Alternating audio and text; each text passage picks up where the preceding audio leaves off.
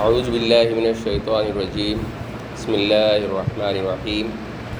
لا تحرک به لسانك لتعجل به ان علینا جمعه وقرآنه فإذا قرأناه فاتبع قرآنه ثم ان علینا بیانه كلا بل تحبون العاجلة وتذرون الآخرة۔ وجوه يومئذ ناظرة إلى ربها ناظرة. ووجوه يومئذ باسرة.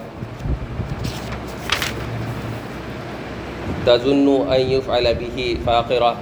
كلا إذا بلغت التراك قيل وقيل من راك. وظن أنه الفراق والتفت الساق بالساق إلى ربك يومئذ المساق صدق اللہ العظیم شروع اللہ کے نام سے جو بے انتہا مہربان اور رحم فرمانے والا ہے۔ اے نبی صلی اللہ علیہ وسلم، اس وحی کو جلدی جلدی یاد کرنے کے لیے اپنی زبان کو حرکت نہ دو۔ اس کو یاد کرا دینا اور پڑھوا دینا ہمارے ذمے ہے۔ لہذا جب ہم اسے پڑھ رہے ہو، اس وقت تم اس کی قرآت کو غور سے سنتے رہو۔ پھر اس کا مطلب سمجھا دینا بھی ہمارے ہی ذمے ہے۔ ہرگز نہیں۔ اصل بات یہ ہے کہ تم لوگ جلدی حاصل کرنے والی چیز یعنی دنیا سے محبت رکھتے ہو اور آخرت کو چھوڑ دیتے ہو۔ اس روز کچھ چہرے تر و تازہ ہوں گے، اپنے رب کی طرف دیکھ رہے ہوں گے، اور کچھ چہرے اداس ہوں گے، اور سمجھ رہے ہوں گے کہ ان کے ساتھ کمر توڑ برتاؤ ہونے والا ہے۔ ہرگز نہیں، جب جان حلق تک پہنچ جائے گی اور کہا جائے گا کہ ہے کوئی چھوٹ، جھاڑ پھونک کرنے والا اور آدمی سمجھ لے گا کہ یہ دنیا سے جدائی کا وقت ہے اور پنڈی سے پنڈلی جڑ جڑ جائے گی، پنڈلی سے پنڈلی جڑ جائے گی، وہ دن ہوگا تیرے رب کی طرف روانگی کا۔ سچ فرمایا اللہ تعالیٰ محترم حضرات، قرآن مجید کی پچہتر نمبر کی صورت، سورہ القیامہ کی پہلے رکوع میں تیس آیتیں ہیں۔ ابھی میں نے آپ کے سامنے آیت نمبر سولہ سے آیت نمبر تیس کی تلاوت کی اور اس کا ترجمہ پیش کیا۔ ہونا تو یہ چاہیے تھا کہ پہلے پندرہ میں آیتیں لیتا۔ پہلی پندرہ آیتیں میں نے پچھلے ہفتے وہاں درس کیا تھا احمد آباد ویسٹ میں۔ اس لیے میں ریپیٹ نہیں کرنا چاہ رہا تھا، اس لیے میں نے اس کو آگے کی آیتوں کو لیا۔ اس میں ٹوٹل دو رکو ہیں اور چالیس آیت ہیں۔ پہلے رکو میں تیس آیت ہیں۔ یہ اس کی ترجمہ سن کر اور اس کا جو تلاوت کا انداز ہے، اس سے آپ کو معلوم ہو گیا ہوگا کہ یہ مکہ معظمہ کے بالکل ابتدائی دور کی صورتوں میں سے ایک ہے۔ اور اس کا ایک بڑا جامع ثبوت یہ بھی ہے کہ اس کے اندر قیامت کا تذکرہ ہے۔ اور ہم جانتے ہی ہیں کہ جو انیشیل سٹیجز کی جو صورتیں ہیں، اس کے اندر جو ہے عقائد کے باتیں ہوتی ہیں، توحید، رسالت، آخرت۔ ایک مسلسل ایسی صورتوں سے ذہن بنایا جاتا ہے لوگوں کے جو دنیاوی دنیا کو لے کر، زندگی کو لے کر جو خیالات ہیں، اس کو درست کیا جاتا ہے۔ اور پھر دھیرے دھیرے قرآن مجید کا یہ اسٹائل ہے کہ آگے دھیرے دھیرے پھر جب وہ بن جاتا ہے، عقائد اسٹرانگ ہو جاتے ہیں، اس کے بعد احکامات آتے ہیں۔ اور وہ قرآن مجید ان آئسولیشن نازل نہیں ہوا ہے انسانیت پر، وہ اللہ کے رسول صلی اللہ علیہ وسلم کے ذریعے نازل ہوا ہے۔ تو وہ پوری سیرت سے بھی مطابقت رکھتا ہے۔ تو یہ جو پہلی پندرہ آیات میں جو بات ہے، اس کا میں تھوڑا سا مختصر سی بات آپ کے سامنے رکھ دوں۔ اس میں اللہ تعالیٰ پہلی دو آیاتوں میں دو قسم کھاتا ہے، مختلف، ایک قیامت کے روز کی، ایک نفس لوامہ کی۔ اس کے بعد انسان کو یہ چیلنج کیا جاتا ہے، خاص کر کے ان لوگوں، دہریوں کو، جو آخرت پہ ایمان نہیں رکھتے ہیں۔ ان کے ذہن میں جو ایک سوال تھا کہ مرنے کے بعد ہم کو پھر کیسے کھڑا کر دیا جائے گا؟ تو ان کے اس سوال کو لے کر ایک چیلنجنگ انداز میں ان سے بات کی جاتی ہے کہ اللہ تعالیٰ ہر چیز پر قادر ہے اور وہ ضرور آپ کو اس دن کھڑا بھی کرے گا اور اس پہ پوری قدرت بھی رکھتا ہے۔ اور اس پورے پندرہ جو آیتیں ہیں، اس میں یہ بات آتی ہے کہ جو اصل وجہ ہے قیامت کے دن کے انکار کی وہ اس وجہ سے نہیں تھی کہ انسان اس کو اپنی عقلی دلائل پر کھڑا اترنے میں اس کو پریشانی ہو رہی تھی۔ بلکہ یہاں پہ قرآن مجید فرماتا ہے، آیت نمبر پانچ میں کہ انسان جو ہے گناہوں کے کام کرتے رہنا چاہتا ہے۔ وہ اپنے اوپر بندشیں نہیں چاہتا۔ وہ یہ نہیں چاہتا کہ وہ حرام خوریاں چھوڑیں، زنا چھوڑیں، غلط چیزیں چھوڑیں۔ تو اپنے اوپر کوئی ریسٹرکشن نہیں چاہتا، اس لیے وہ یہ کام کرتا ہے کہ اس پیغام کو ہی رد کر دیتا ہے، اس بلیف سسٹم کو ہی رد کر دیتا ہے، تاکہ پھر اگر، کیونکہ اگر وہ مان لیتا ہے ان چیزوں کو تو پھر اس کا تقاضا یہ ہوگا کہ اس کو عمل کرنا پڑے گا۔ اس لیے آخرت کا انکار کرنے والے، خدا کا انکار کرنے والے اس لیے انکار نہیں کرتے ہیں کہ یہ ان کو یہ امپاسبل لگتا ہے۔ کیونکہ ہمارا جو ایگزسٹنس ہے، جو لائف کا ایگزسٹنس ہے، وہ اپنے آپ میں balance and trillions of combinations true ہوتا ہے۔ اس کے بعد ہی یہ سولر سسٹم اور یہ یونیورس ایگزسٹنس میں آ سکتی ہے۔ پھر یونیورس کے اندر بھی سولر سسٹم ایگزسٹنس میں آ سکتی ہے۔ ارتھ ایگزسٹنس میں آ سکتی ہے۔ وہ صحیح معاملہ ہوتا ہے، تبھی انسانی زندگی یا کوئی لائف فارم یہاں پہ باقی رہ سکتی ہے۔ تو اتنے سارے جب امپاسبلٹیز سے گزرتے گزرتے، جب ہم کو یہ زندگی ملی ہے تو پھر آخرت میں کیا امپاسبلٹی ہے؟ آپ اگر ایک ویکیوم میں پوری اس نظارے کو دیکھیں اس دنیا کو، تو آپ کو سمجھ میں آ جائے گا کہ اگر آپ صرف مٹیریل چیزوں سے دنیا کا آپ جائزہ لوگے تو یہ ممکن ہی نہیں ہے کہ اس طرح سے جس طرح کی دنیا بنی اور جس طرح کی زندگیاں بنی ہیں ایسے ہو سکتا ہے۔ تو جب یہ ممکن ہو گیا ہے تو پھر آخرت کا آنا پھر سے کھڑا کرنے میں کیا ناممکن بات ہے؟ تو اصل بات یہاں پہ قرآن مجید ان کو صاف صاف بتا دیتا ہے کہ یہ وجہ ہے کہ جس کی وجہ سے آپ آخرت کا انکار کرتے ہو۔ تو ان پندرہ آیتوں کا ہلکا سا خلاصہ کرنے کے بعد اب سولہویں آیت سے ہم شروع کرتے ہیں۔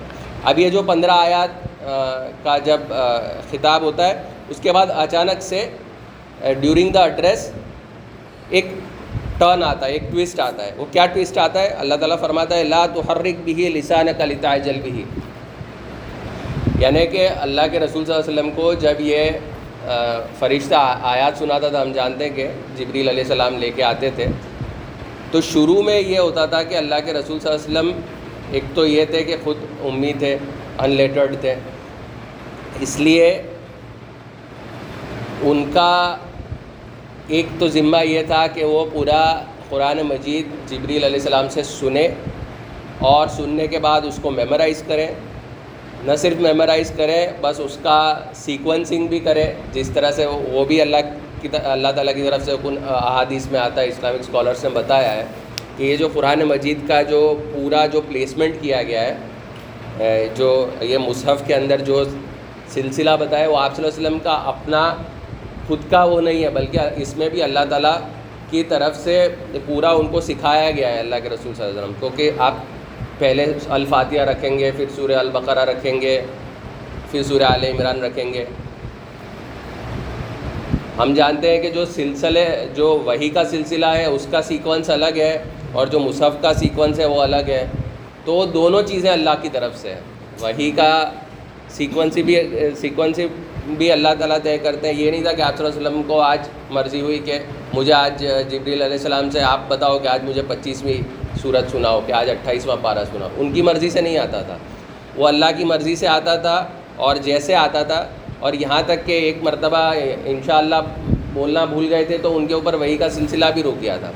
تو یہ عین اللہ تعالیٰ کی طرف سے۔ تو یہ جو سولوی آیا تھا کہ لا تحرک بھی لسان کلی تاجل بھی اے نبی صلی اللہ علیہ وسلم اس وہی کو جلدی جلدی یاد کرنے کے لیے اپنی زبان کو حرکت نہ دو۔ تو آپ امیجن کر سکتے ہیں کہ جب اللہ کے رسول صلی اللہ علیہ وسلم کے پاس یہ جب وہی لے کر آتے تھے تو اللہ کے رسول صلی اللہ علیہ وسلم کا بالکل انیشیل سٹیج ہے۔ مطلب یہ یہ جو سورہ قیامہ ہوگی، یہ بالکل شاید ایک ڈیڑھ سال بھی نہیں ہوا ہوگا وہی کا سلسلہ شروع ہونے میں، یا اس سے بھی کم ہوا ہوگا، یا آگے پانچ سات صورتیں ہی آئی ہوں گی۔ تو ایسے میں ابھی آپ صلی اللہ علیہ وسلم کو یہ پریکٹس نہیں تھی یہ ساری چیزوں کی۔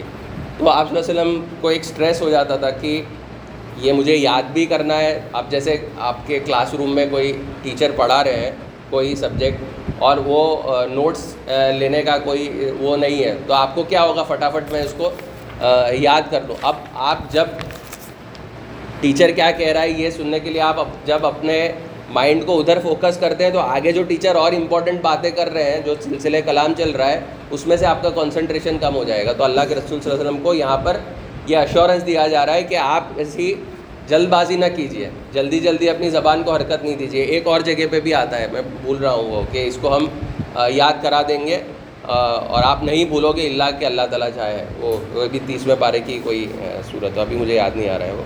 تو ایسے دو یا تین مقام پہ اور احادیث میں بھی یہ چیز آتی ہے کہ نبی صلی اللہ علیہ وسلم اس وہی کو جلدی جلدی یاد کرنے کے لیے اپنی زبان کو حرکت نہ دو۔ اس کو یاد کرا دینا اور پڑھوا دینا ہماری ذمہ داری ہے۔ لہٰذا جب ہم اس جب اسے پڑھ رہے ہوں تو اس ہم مطلب جبری علیہ السلام کے ذریعے اللہ تعالیٰ اپنا کلام سنا رہا ہے۔ لہٰذا جب ہم اس کے پڑھ رہے ہوں تو اس وقت تم اس کی قرآت کو غور سے سنتے رہو۔ پھر اس کا مطلب سمجھا دینا بھی ہماری ذمے ذمے ہے۔ کیا فرمایا اللہ تعالیٰ نے کہ ان علینا جمع و قرآن فعیدہ قرآن فتب قرآن ثم ان علینا بیان اس کو یاد بھی کرا دیں گے ہم، پڑھوا بھی دیں گے مطلب آپ کو میمورائز بھی کروا دیں گے، آپ کا سیکوینسنگ بھی ٹھیک کر دیں گے۔ اس لیے ابھی آپ کنسنٹریٹ کرو، آپ کو جو سنایا جا رہا ہے اس پہ فوکس کرو۔ پچھلی چیزوں کے بارے میں وہ اللہ تعالیٰ سے آپ اچھا گمان رکھیے کہ آپ کے اوپر کوئی ایسی ذمہ داری نہیں ڈالی جا رہی ہے جو آپ ادا نہ کر سکیں۔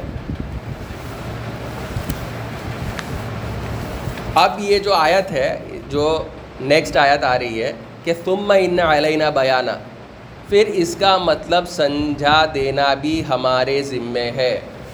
یہ اس آیت، یہ ایک آیت ہے، چھوٹی سی آیت۔ تم ان علینہ بیانہ یہ پوری آیت کو لے کر مولانا مودودین رحمۃ اللہ علیہ نے بہت زیادہ اس میں تشریح کی ہے، اس آیت کو لے کر۔ یہ جو آیت ہے، اس کی سگنیفیکنس کیا ہے؟ تم ان علینہ بیانہ اس کا مطلب سمجھا دینا بھی ہمارے ہی ذمے ہے۔ مطلب یہ کہ جو قرآن مجید کا جو پورا ہمارے سامنے یہ مصحف موجود ہے۔ اس کے اندر سے ہم احکامات بھی لیتے ہیں۔ تو ڈیورنگ ہسٹری جو بھی چودہ سو، پندرہ سو سال کی اسلامک ہسٹری ہوئی ہے، اس میں بہت سے موقع ایسے آئے ہیں کہ جہاں پر بہت سارے اجتہاد کی ضرورت پڑتی ہے، بہت سارے انٹرپریٹیشنس کی ضرورت پڑتی ہے۔ تو کچھ معاملوں میں قرآن مجید خاموش ہے۔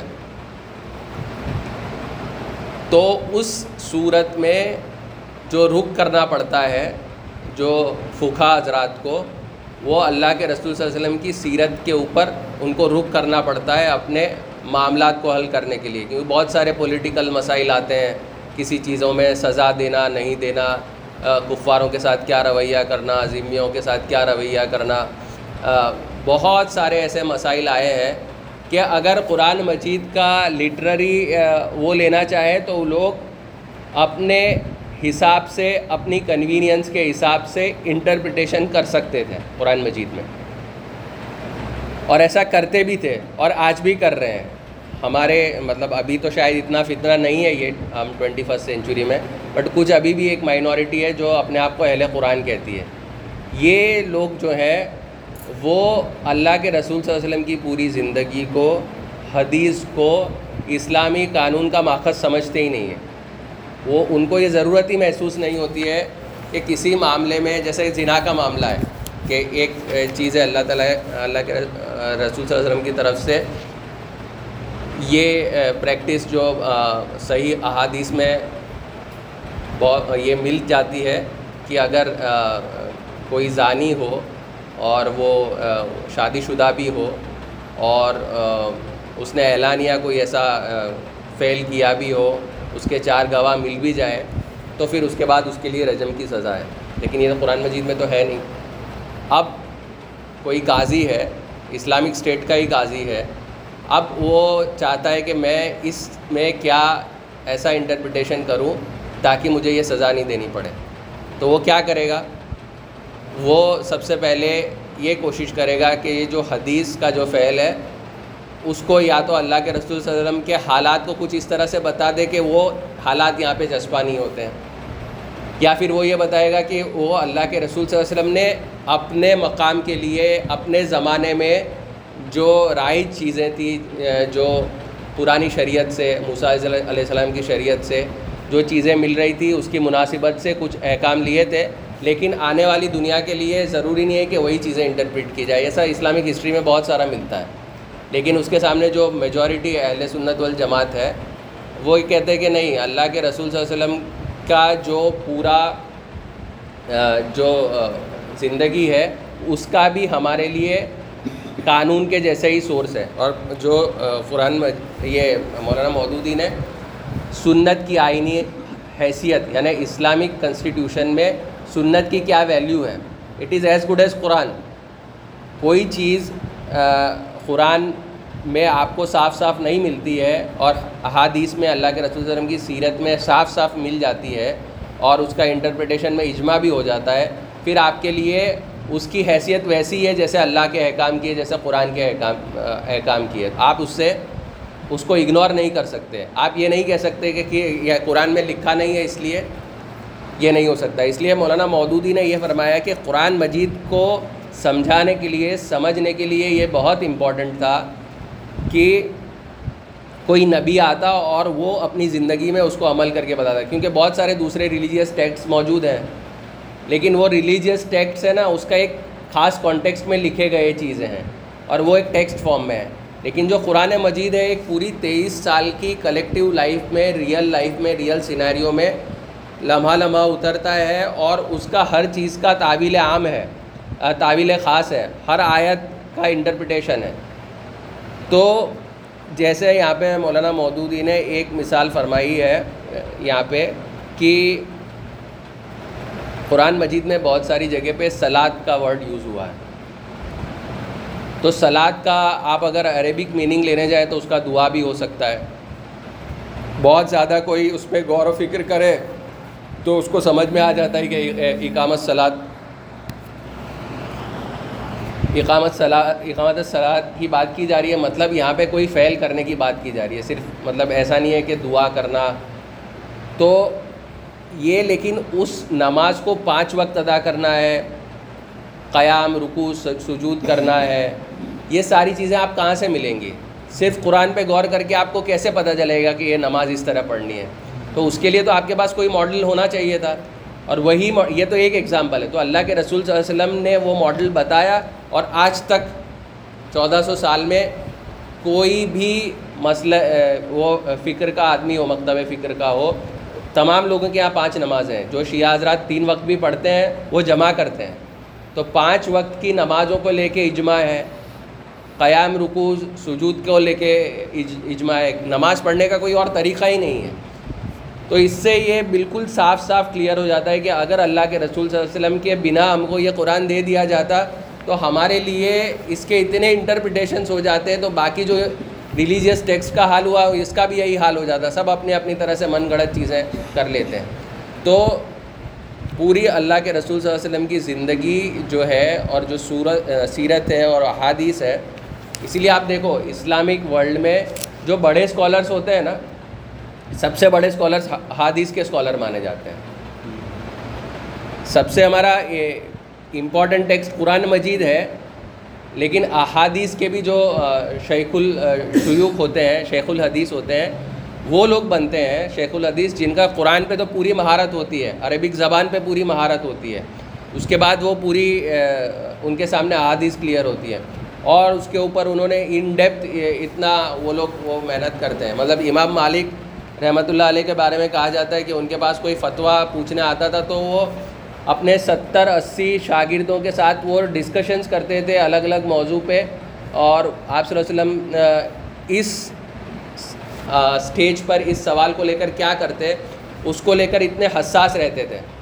تو یہ پورا جو اسلامک ٹریڈیشن چودہ سو پندرہ سو سال میں ہمارے تک پہنچی ہے، اس میں پروفٹ کی جو زندگی ہے اس کو کہیں بھی اگنور نہیں کیا گیا. یہ بالکل ریسنٹ فینومینن ہے یا بالکل ان لوگوں نے جس، جن لوگوں نے اپنے نفس کو آگے رکھنا چاہا، اپنے پولیٹیکل انٹرسٹ کو آگے رکھنا چاہا، انہی لوگوں نے یہ مذاق کیا ہے قرآن مجید کے ساتھ کہ اس میں اللہ کے رسول صلی اللہ علیہ وسلم کے صاف صاف احکامات کو انہوں نے اگنور کرنے کی کوشش کی ہے. لیکن الحمد للہ سما الحمد للہ آج بھی امت کا جو میجورٹی ہے، اس پر قائم ہے اور اللہ کے رسول صلی اللہ علیہ وسلم کے کچھ ڈیسیجنس کو لے کر یہ تو ہو سکتا ہے کہ جیسے چوری کرنے کے ڈیسیجنس میں ہاتھ کاٹنا نہیں کاٹنا، وہ آج بھی سعودی عرب میں بہت ریئر ہے کہ ہاتھ کاٹے جاتے ہیں، یا ایون پاکستان میں تو شاید اکا دکا ہی کیس بنے ہوں گے کیسا ہوا ہے، شاید ایک بھی نہیں بنا ہے۔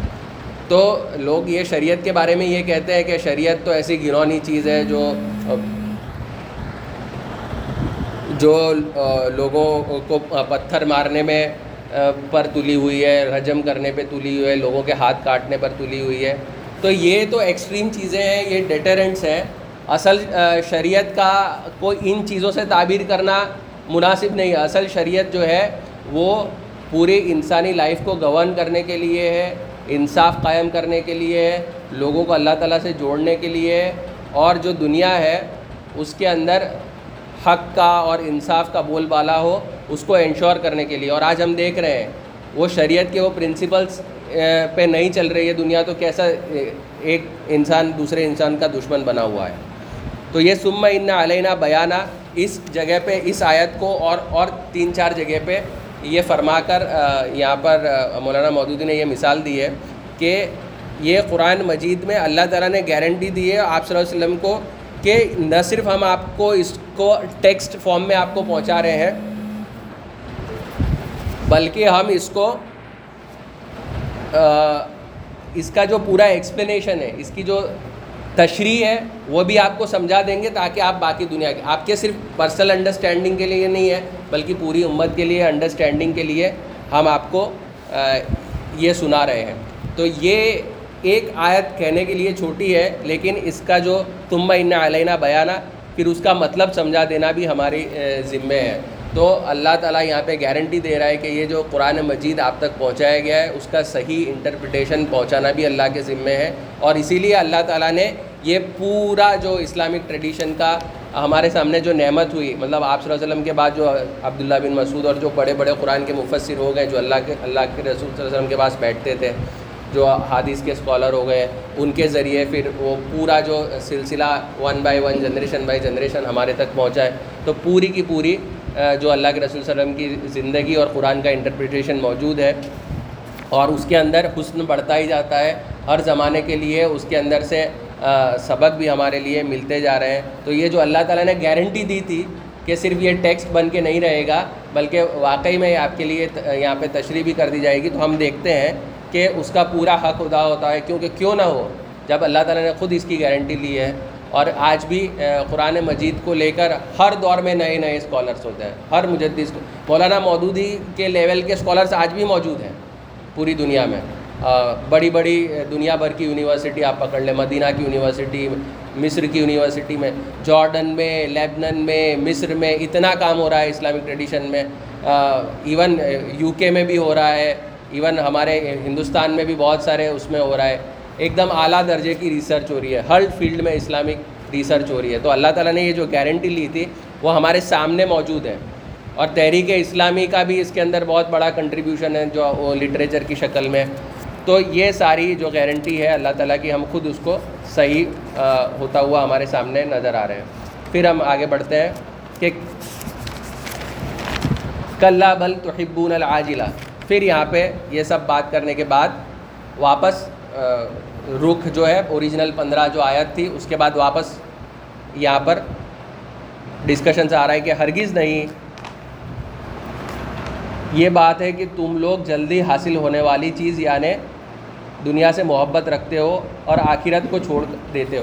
اچھا ایک آیت، یہ جو تین چار آیت میں نے پڑھی، اس میں ایک اور ثبوت ہے کہ یہ اللہ تعالیٰ کی طرف سے ایک علام ہے۔ اس کی وجہ کیا ہے؟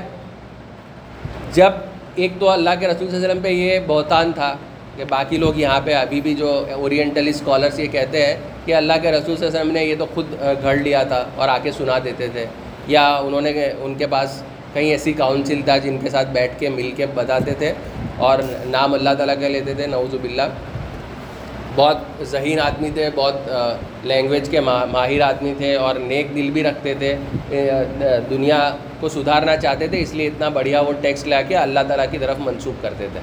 لیکن جو اللہ تعالیٰ کی طرف جو غلط چیزیں منسوخ کرنا چاہتا ہو، وہ بیچ میں ان آیات کے سلسلے میں ایسی بات کیوں کہے گا کہ اللہ تحرک بھی لسان علی تاجل بھی کہ تم جلدی جلدی مت کرو، ہم تم کو پڑھوا دیں گے۔ یہ اگر اس چیز پہ غور کیا جائے تو ہم کو سمجھ میں آ رہا ہے کہ ایز اٹ از انفلٹرڈ اللہ کے رسول صلی اللہ علیہ وسلم نے جہاں پہ ان کی پکڑ بھی کی گئی ہے ابسا اللہ میں، وہ چیز بھی انہوں نے سنا دی ہے۔ جہاں پہ آپ کو لگتا ہے کہ یہ ربط یہاں پہ ٹوٹ رہا ہے، تو وہ چیز بھی انہوں نے سنا دی ہے۔ انہوں نے اس چیز کو کے لیے اسٹریس نہیں لیا کہ میں جس طرح سے ابھی سنا رہا ہوں، لوگوں کو یقین نہیں آئے گا کہ اللہ تعالیٰ کی طرف سے ایسی بات تھوڑی ہوگی۔ ایک بات چل رہی ہے اور بیچ میں آپ کچھ اور بات آ رہی ہے۔ تو یہ بھی اس بات کا ثبوت ہے کہ اللہ کے رسول صلی اللہ علیہ وسلم نے قرآن مجید ہم تک بالکل انفلٹرڈ وے میں، جیسا انہوں نے سنا، ویسا ہم کو سنا دیا۔ یہ بھی ایک بڑا یہاں پہ ثبوت ہے، اگر کوئی اس پر اس طرح سے غور کرنا چاہے۔ اب جو پانچویں آیت میں جو بات ہوئی تھی، پانچویں آیت میں کیا بات ہوئی تھی؟ کہ دو جو قسم کھانے کے بعد یہ کہا گیا تھا، بل یورید الانسان الوف چرا امامہ۔ انسان قیامت کے روز کا انکار اس لیے کرتا ہے کہ وہ اپنی بدعمالیاں کنٹینیو کرنا چاہتا ہے۔ اور یہاں پہ اللہ تعالیٰ فرماتا ہے کہ کلّہ بل تحبون العاجلہ۔ یہاں پہ دوسری وجہ بتاتا ہے کہ تم جو لوگ آخرت کا انکار کرتے ہیں، وہ اس وجہ سے انکار کر رہے ہیں کہ تم لوگ جلدی حاصل ہونے والی چیز یعنی دنیا سے محبت رکھتے ہو۔ تو تم کو اصل یہ پرابلم نہیں ہے کہ قیامت آ سکتی ہے کہ نہیں آ سکتی ہے، یہ انٹلیکچوئل دلائل پہ خلی اتر سکتی ہے نہیں ہے۔ اصل بات یہ ہے کہ تم دنیاوی چیزوں کو ہی سب کچھ مان رہے ہو۔ تم کو دنیا کی جو لگز یہ جو لذتیں ہیں، اسی کے اندر تمہارا من پھنسا ہوا ہے۔ اس سے تم باہر نہیں نکلنا چاہتے، اس لیے تم آخرت کا انکار کرتے ہو۔ تو تم اپنی بد عمالیہ بھی تو دونوں ایک طریقے سے دیکھے جائے تو کنیکٹڈ چیزیں ہیں۔ و تضرون الآخرہ وجوہ ہی اوم دن ناظرہ دنیا سے موت اور آخرت کو چھوڑ دیتے ہو۔ یعنی کہ تم جو بڑی چیز ہے، اس کو چھوڑ کر یہ چھوٹی سی، حقیر سی دنیا کی چیز ہے، تم اس کے پیچھے پڑے ہو۔ اس لیے تم قیامت کے روز کا انکار کرتے ہو۔ اور پھر فرمایا جا رہا ہے کہ وجوہ ہوئی یوم دن نادرہ الا ربیہ ناظرہ اس روز کچھ چہرے تر و تازہ ہوں گے، اپنے رب کی طرف دیکھ رہے ہوں گے۔ یعنی قیامت کے روز کا جو منظر ہے، اس میں صاف صاف ڈسٹنکشن بتایا گیا۔ الگ الگ موقعوں سے بہت جگہ پہ آتا ہے کہ جو ابرار کا کیا حال ہوگا، فجار کا کیا حال ہوگا، ان کو دائنے ہاتھ میں نام اعمال دیا جائے گا، ان کو بائیں ہاتھ میں دیا جائے گا۔ یہ خوش خوش اپنے لوگوں کی طرف لوٹیں گے۔ یہ بالکل جیسے برباد ہو گئے اس طرح سے ان کا ہوگا۔ ان کے چہرے جو ہوں گے، وہ چمکدار ہوں گے، روشن ہوں گے۔ ان کے چہرے سیاہ پڑ گئے ہوں گے۔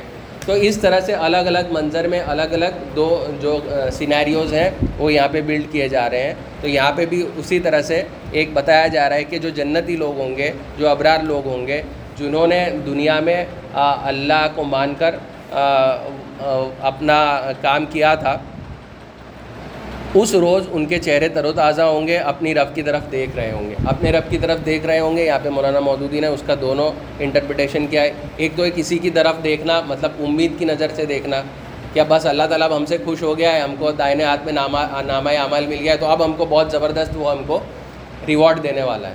مطلب آپ کو کہیں آپ ونر گھوشت کر دیے گئے اور اب آپ کو لیے جو انعام ہے، اس کی گھوشنا کر دینے والی ہے۔ آپ کوئی کنٹیسٹ جیتے ہو تو آپ امید لگائے رہتے ہو کہ اچھا اچھا آپ مجھے یہ یہ بھی ملے گا، یہ چیزیں بھی ملیں گی۔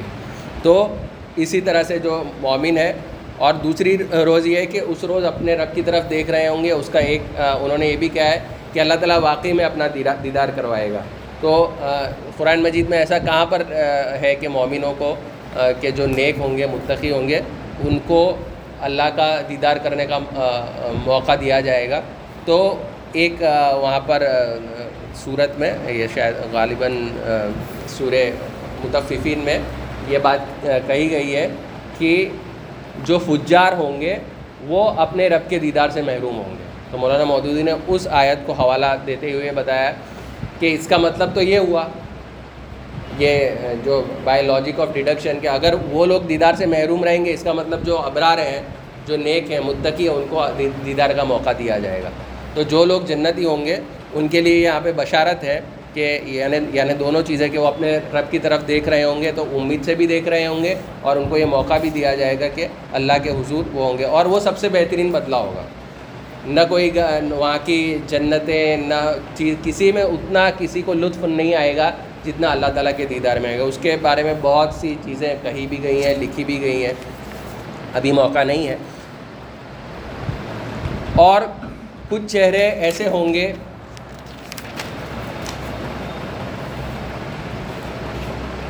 اور سمجھ رہے ہوں گے کہ ان کے ساتھ کمر توڑ برتاؤ ہونے والا ہے۔ اب جو بدماشی کر کے وہاں پہ پہنچا ہے، جس کو پوری دنیا میں میں کیا کچھ کرتا رہا، اس کو معلوم ہے۔ وہ پہلی پندرہ آیتوں میں بھی اس چیز کا تذکرہ آتا ہے کہ وہاں پہ جب نام اعمال دیا جائے گا اور اس کے ہاتھ میں اس کی چارج شیٹ ہوگی کہ اس نے جو جو کچھ کر کے آیا ہے، تو اس کو بھلے ہی باہر سے کتنا ہی وہ دنیا میں بھی یہ بتایا گیا ہے مولانا مودودی نے کہ جو لوگ یہ کیا بولتے ہیں، بولنے میں اسمارٹ ہوتے ہیں، واک چاتوریہ ہوتے ہیں، غلط چیزوں کو انٹرپریٹ جیسے آج ہی میں ابھی ایک وہ پڑھ رہا تھا، آج کا نیوز آئٹم ایک تھا۔ ان کا رام مادھو ہے، وہ یہ بولتا ہے کہ تم مسلمان لوگ، تم لوگ کب تک یہ وزن ڈھو گے ہم کو سنا رہا ہے وہ، اکیسویں صدی کے مسلمان کو، دو ہزار بائیس میں۔ کہ تمہارے باپ داداؤں نے، تمہارے پوروجوں نے کتنی مندروں کو ڈھا کے اس کے اوپر مسجدیں تعمیر کر دی ہے۔ تو تم کب تک یہ سب وزن لے کے گھومو گے؟ تو مطلب گویا اس کا کہنے کا مطلب یہ تھا، ہم کو یہ چوری اوپر سے سینہ چوری۔ آپ کو ایک ایک طرح سے اتنا پریشان کن بنا دینا آپ کے اوپر ظلم کرنا ہر طرح کے آپ کو سیکنڈ سٹیزن یا یہاں تک کہ تھرڈ سٹیزن بنا دینا۔ اس کے بعد سینہ چوری یہ کرنا کہ وکٹم کو ہی آپ یہ بتاؤ کہ تم ہی کلپریٹ ہو۔ تو یہ جو اس طرح کی ہوشیاری مارنے والے لوگ ہیں ان کا بھی نقشہ کھینچا گیا ہے جو پہلے رکو میں۔ وہ جو ظالم ہوتا ہے نا، بڑا بات کرنے میں وہ فلوئنٹ انداز میں بات کرے گا۔ ایزب کرے گا کہ میں نے کیا مہان بات کر دی ہے، میں نے کس طرح سے ان کو میں نے بولتی بند کروا دی۔ تو ہو سکتا ہے آج آپ ہماری بولتی بند کروا دو، لیکن جب آپ کو آپ کا نامہ عمل دیا جائے گا، تب آپ کو سمجھ میں آئے گا کہ آپ جو جو بھی ایکسکیوزز دے رہے تھے، جو بھی آپ طرح طرح کے نئے نئے تھیئری سنا رہے تھے، جو بھی آپ جسٹیفیکیشنس دے رہے تھے اپنے گناہوں کا، اپنے ظلم کا، تو آپ کو تو اپنے دل میں خوب معلوم ہوگا کہ آپ کیا کچھ گڑبڑیاں کر کے آئے ہو۔ چور ہوتا ہے جب پکڑا جاتا ہے وہ ٹرافک پولیس اس کو پکڑتا ہے، سگنل توڑنے والے پہ، تو طرح طرح کے بہانے کرتا ہے کہ میں تو یہاں تھوڑی تھا، میں نے کہاں کراس کی تھی؟ اور اس کو معلوم ہے کہ اس نے کراس کیا ہے، غلط لائن توڑی ہے۔ ہر کلپریٹ کو معلوم ہے کہ وہ اس نے گناہ کیا ہے۔ لیکن جب پکڑا جاتا ہے تو طرح طرح کی بات کرتا ہے۔ اسکول میں ٹیچر نے ہوم ورک نہیں کر کے آیا، تو میری امی بیمار تھی، یہ تھا، وہ تو جھوٹ بولنے والا، کچھ بھی جھوٹ بولتا ہے۔ لیکن اس کو دل ہی دل معلوم ہوتا ہے کہ پرابلم تو میری ہی ہے۔ لیکن سماؤ میں اس کو کیسے بے وقوف بنا کے نکل لوں؟ تو اس دن ایسا کوئی بے وقوف بنانے والا تمہارے پاس کوئی راستہ نہیں ہوگا۔ تو اب اس کو معلوم ہوگا میں جو کچھ کر کے آیا ہوں، اب میرے ساتھ کیا برتاؤ ہونے والا ہے؟ میرے ساتھ کمر توڑ برتاؤ ہونے والا ہے۔ ہرگز نہیں، جب جان حلق تک پہنچ جائیں گی اور کہا جائے گا کہ ہے کوئی جھاڑ پھونک کرنے والا۔ اور پھر جب اچھا یہ اس اسٹیج کی بات کی جا رہی ہے کہ جب پوری زندگی اللہ تعالیٰ کی نافرمانیاں کی ہو اور اب یہ رکھتا ہے کہ میں جو کچھ یہ میں نے پوری دنیا کمائی، میں نے یہ اسٹیٹس کمائے، میں نے یہ پولیٹیکل پاور کمایا، اس کا ابھی ختم ہونے والا ہے۔ اب میری زندگی یہاں پہ ختم ہونے والی ہے۔ تب وہ اتنا چھٹ پٹانے لگتا ہے، تب ڈیسپریٹ ہونے لگتا ہے، وہ دنیا نہیں چھوڑنا چاہتا ہے۔ تب وہ کیا کرتا ہے کہ، بولتا ڈوبتے کو تنکے کا سہارا۔ کہیں سے کوئی بڑے بڑے ڈاکٹر لے آؤ، ڈاکٹروں سے نہیں ہوتا ہے، حکیم لے آؤ، ہومیوپیتھی لے آؤ، آیورویدک لے آؤ، وہ بھی نہیں ہو رہا ہے، کوئی جھاڑ پھونک کرنے والا ہی لے آؤ۔ تو جو بھی سہارا مل سکتا ہے، اس وقت وہ سہارا ڈھونڈنے کی کوشش کرے گا انسان جب یہ پوری اس نے جو دنیا میں جو اس نے اپنے لیے بہترین دنیا بنا لی تھی اور جب اس کے ہاتھ سے چھٹک رہی ہوگی، تب اس کا حال یہ ہو جائے گا کہ ارے، یہ کیا ہو رہا ہے؟ میں کیسے کر کے اپنی موت کو میں اور ڈیلے کر دوں اور اس میں تاخیر کر دوں؟ اور آدمی سمجھ لے گا کہ یہ دنیا سے جدائی کا وقت ہے اور پنڈلی سے پنڈلی جڑ جائے گی۔ اور وہ دن ہوگا تیرے رب کی طرف روانگی کا۔ تو یہاں پہ جب خاص کر کے ان لوگوں کا تذکرہ کیا جا رہا ہے جنہوں نے دنیا میں بہت مظالم لوگوں پہ ڈھائے تھے اور مظالم ڈھانے کے بعد جب اس کا آخری وقت آئے گا تب اس کے ساتھ کیا ہوگا؟ تو یہاں پر یہ بالکل ابتدائی دور کی صورت ہے۔ تو وہاں پہ بھی ایسے لوگ تھے جو اللہ کے رسول صلی اللہ علیہ وسلم کا اور ان کے ساتھیوں کی باتوں کو اگنور کر رہے تھے، ان کا مذاق بنا رہے تھے۔ ان لوگوں کو یہ وارننگ دی جا رہی ہے کہ یہ سب تم کچھ کر رہے ہو ہو سکتا ہے کہ تم دنیا میں پریویل بھی ہو جاؤ، تم ان لوگوں کو دبا بھی دو۔ لیکن تمہاری موت کا وقت قریب آ جائے گا، تب تم کو یہ احساس ہوگا۔ تو یہ ساری چیزیں بات کرنے کے بعد پھر سے مطلب جس کے سلیم الفطرت انسان ہے، بھلے وہ ابھی حق پر نہیں آیا ہے، اس کے دل کو ایڈریس کرنے کی بھی کوشش کی جا رہی ہے۔ اس کو آخرت کا واسطہ بھی دیا جا رہا ہے، اس کو آخرت کا نظارہ بھی دکھایا جا رہا ہے۔ اس کو وہ کچھ اس کے جو دل میں ہے وہ بھی اس کو بتایا جا رہا ہے اور اس کو اپنا اس کا آخری وقت میں اس کے ساتھ کیا بیتے گی، وہ کچھ بھی اس کو احساس دلایا جا رہا ہے تاکہ یہ سب کرنے کے بعد اس کے اوپر حجت تمام ہو جائے اور وہ دین پر اللہ تعالیٰ کے دین کو وہ قبول کر لیں تو یہ تھی آیت نمبر سولہ سے لے کے آیت نمبر تیس کی تشریح۔ اس میں دو میجر ہائی لائٹس ہے جیسے میں نے بتایا۔ کہ ایک تو یہ ہے کہ قرآن مجید کو سکھا دینا اور اس کو ٹرانسمٹ کرنا، اس کی صحیح تشریح کو ٹرانسمٹ کرنا اللہ تعالیٰ نے اپنے ذمے میں رکھا ہے اور اسی کے لیے اللہ کے رسول صلی اللہ علیہ وسلم کو بھی بھیجا گیا اور اس کے جو سنت کی حیثیت بھی کنسٹیٹیوشنل پوری پوری اسلامک قانون کی حیثیت ہے، وہ اس آیت میں مفسرین نے بتایا اور اس کے بعد پھر وہ آخرت کا نقشہ بھی کھینچا گیا ہے۔ اللہ تعالیٰ سے دعا ہے کہ اللہ تعالیٰ ہم کو قرآن مجید پہ اور گہرا فہم حاصل کرنے کی ہم کو توفیق عطا فرمائے۔ اللہ تعالیٰ ہمارے سامنے قیامت کا جو منظر ہے، اس کو ہمیشہ ہمارے سامنے رکھے تاکہ ہم اچھے اعمال کر سکیں اور برے اعمالوں سے ہماری حفاظت فرمائے۔ اللہ تعالیٰ اللہ تعالیٰ دنیا اور آخرت دونوں میں ہمارا حامی اور مددگار ہو۔ آخرت دعوانا الحمد للہ رحمۃ